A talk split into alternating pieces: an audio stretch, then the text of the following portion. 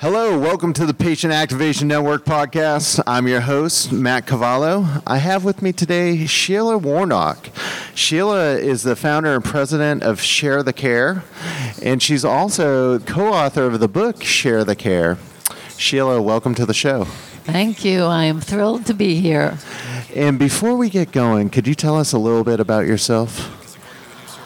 Well, actually, being a, a founder of a nonprofit organization and co authoring a book called Share the Care to help caregivers was not anything I had planned. It kind of came about by experience starting in the 1980s when I became a solitary caregiver for my mother, long distance.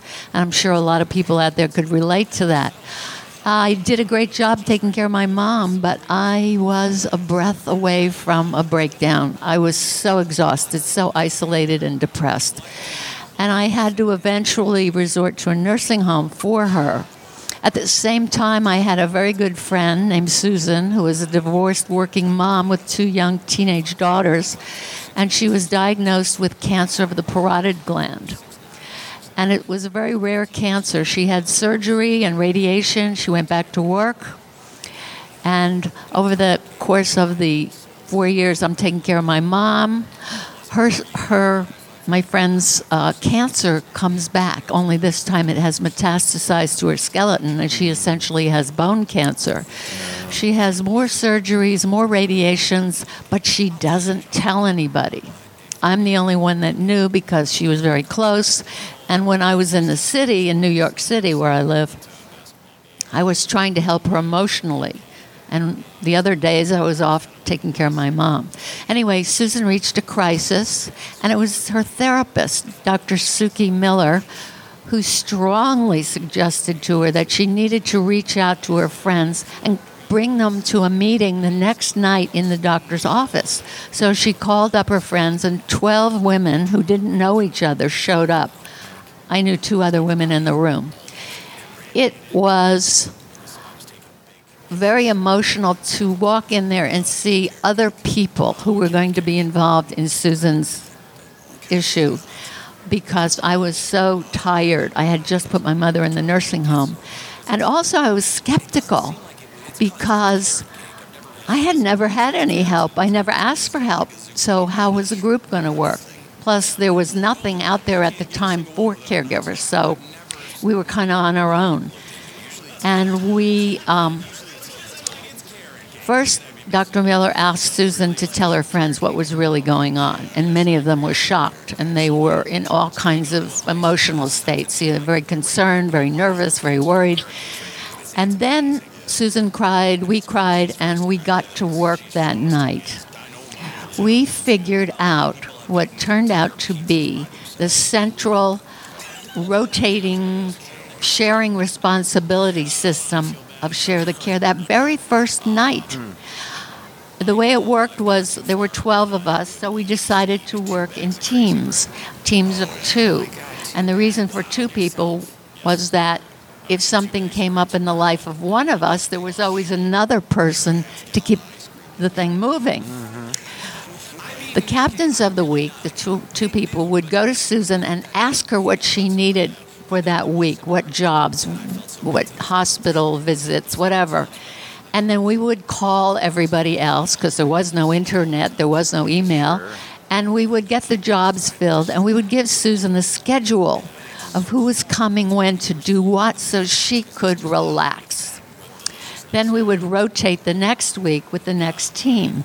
That that turned out to be a way of sharing responsibilities so that nobody burned out. Wow. The other thing, excuse me, this did, Susan never had to ask for help because we went to her. That was her hardest you know, the things she had to do. And we started in the next day.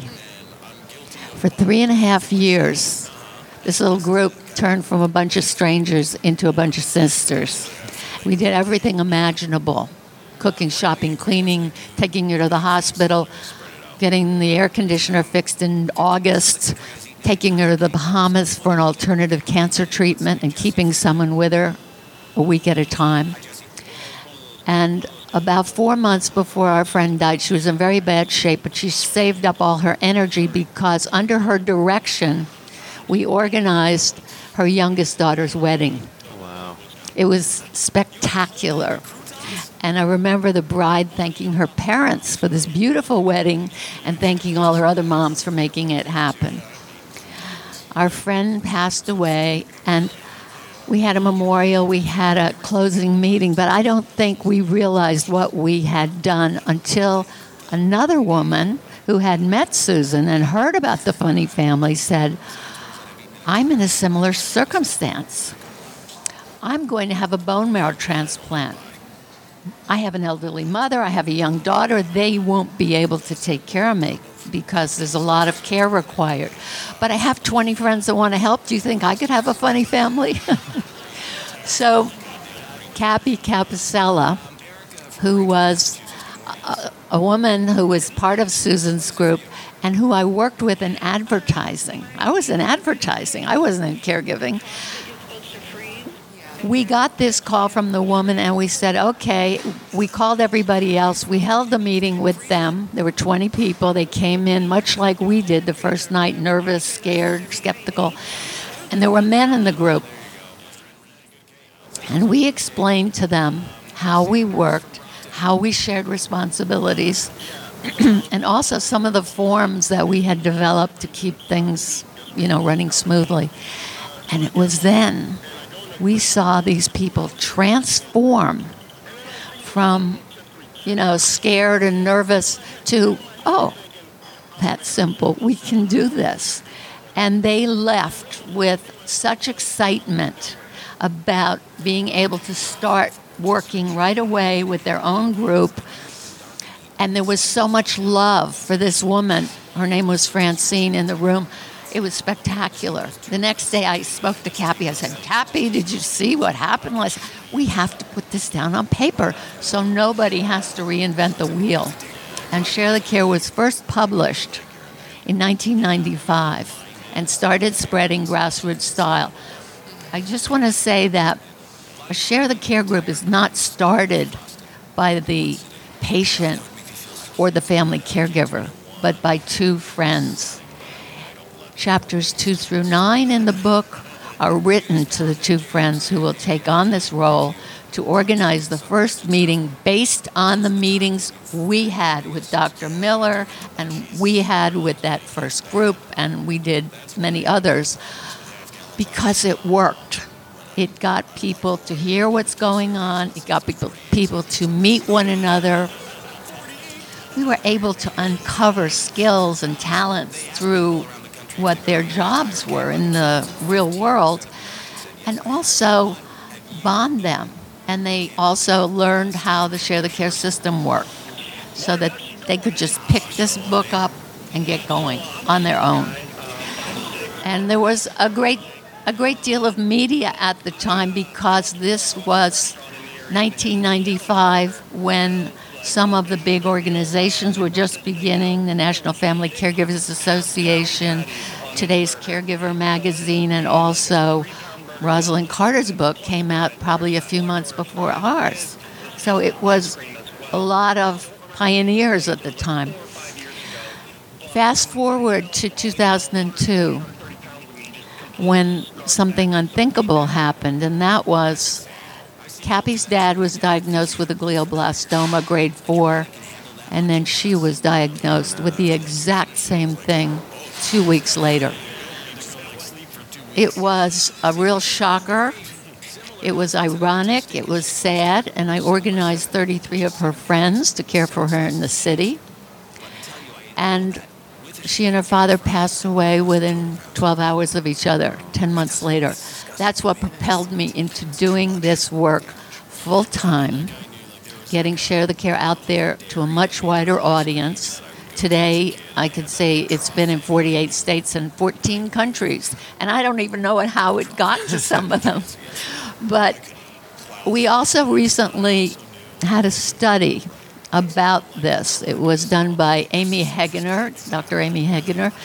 Uh, she did a study with 100 34 participants who are caregivers, share the caregivers, care recipients, and group members from the US, Canada, Australia, and we also had representation from the UK and Hong Kong.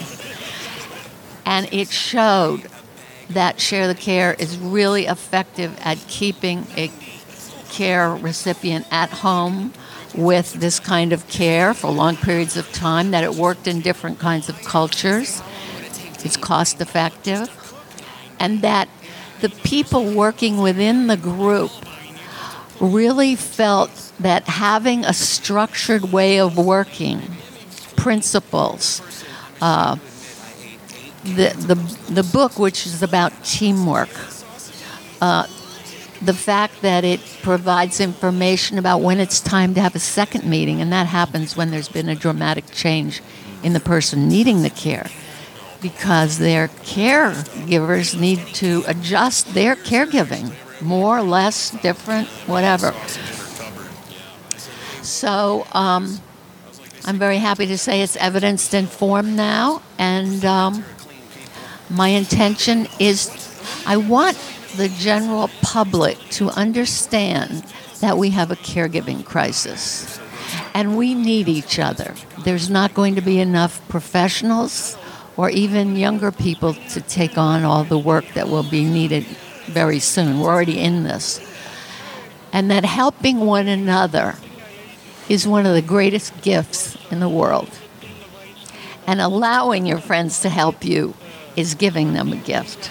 And, I want to I want to kind of focus and, and unpack some of these concepts because one of the hardest things for anybody is to ask for help. When you get sick, you have to turn inward. You don't want your friends to think of you as, as being sick or you know, as I think about your mom or your friend or Cappy, how do you get a person who kind of shuts down and doesn't want to talk about it, how do you get them to open up and ask for help? Well, that is uh, probably the toughest job for anybody in this caregiving field is getting someone to allow allow, allow you to help them. and sometimes it may take time. I think when you introduce them to the concept of share the care and they say, oh no, I don't need anybody, I'm fine. You have to keep the door open. It may take them a little bit of time to find, sometimes it takes a crisis, quite frankly, mm-hmm. to get people to change their mind. But even if they are resistant, to keep the door open and keep reminding them that we want to help you, we can help you. And I cite very often that I wouldn't be doing this work if my friends hadn't allowed me to, to do that. That's a big gift, not only for them, but for the people involved. We grow emotionally, and also it's a way for people to learn how to be a caregiver. And I think one of the things you brought up that's so important, and, and, one of the hesitancies that most people have towards getting involved with caregiving is like you. You had a background in media, in advertising. You weren't familiar with the healthcare system at the time, and then you're thrust into that role. What advice would you give for, for people that are maybe entering this caregiver role and are just scared that they don't know healthcare? Nobody can understand the entire healthcare system, but you ask for help. You keep track of everything. Like I tell people new to caregiving, get a get a blank book and write everything in it. You have to because you can't remember sometimes what you're being told. You can forget it. By asking for help, you have another set of ears with you at an appointment or people can do research for you, people can do the logistical work, and some people really love doing that. But I would say ask for help, keep track of everything, do the best you can do. Don't beat yourself up because you're not perfect. Nobody's perfect. And you must, you must take care of yourself as a caregiver. Because if you break down, everything breaks down. We're talking to Sheila Warnock, co author of Share the Care and founder and president of Share the Caregiving Incorporated. Could you tell us a little bit about that nonprofit, the mission, and, and how people can learn more about you? Oh, yes, thank you. Our um, website is sharethecare.org. You can find everything about Share the Care on there. You can even find links to purchase the Share the Care book, download all 23 forms in the book. There are stories, uh, tons of information, but it's also divided into categories. I redid the website a few years ago, and we have different audiences caregivers and concerned friends, health professionals, and that's another whole story, faith communities, and corporations. So that way these audiences can find what they need. Our mission is to help create a better quality of life for people who need support and to reduce the stress, the isolation, the uh, economic hardship of their caregivers. Because if the caregiver breaks down, then what? And also, another important audience we have are people who live alone, oftentimes far from family or they have no family. That's when your created family of friends and neighbors and coworkers is a lifesaver. And we've got to remember those people in the you know discussions about caregiving because there are quite a lot of them. And as I talked about, Susan was divorced. Her family lived in Florida. Her ex-husband was in California. So essentially she was alone with her children. Cappy, her family was taking care of dad. They were in Westchester and her friends in New York City. 33 of us. She opted for brain surgery. She was totally helpless. She couldn't speak, she couldn't write, she couldn't walk, she couldn't do anything. But when you know the person you're taking care of, you go 10,000 miles beyond where you would normally go. And you know them, and you know how they feel about certain things, and can read them, even if they can't speak or tell you, because you have that relationship. That's such great advice, and it's, it's such meaningful work that you're doing. As we're getting towards the end of the broadcast here, do you have any closing thoughts that you want to share with the audience? If everybody in this country or anywhere, because this is a global issue with the caregiving crisis, if everybody started giving two hours a week to help somebody they know or don't know, caregiving would become part of life, not just an obligation or a hardship that you have to face when it's your turn. If we were all doing that, we could change the world and we could make a big difference for the caregiving crisis. Sheila, thank you so much for joining the program today. We really appreciate having you, and, and thank you so much for providing these tools and resources for, for people that are undertaking this caregiving role. Thank you so much for, for the chance to tell your audience. She's Sheila Warnock, founder and president of ShareTheCare.org and co-author of the book Share the Care. I'm Matt Cavallo. This has been the Patient Activation Network podcast. We look forward to bringing you another inspirational story soon.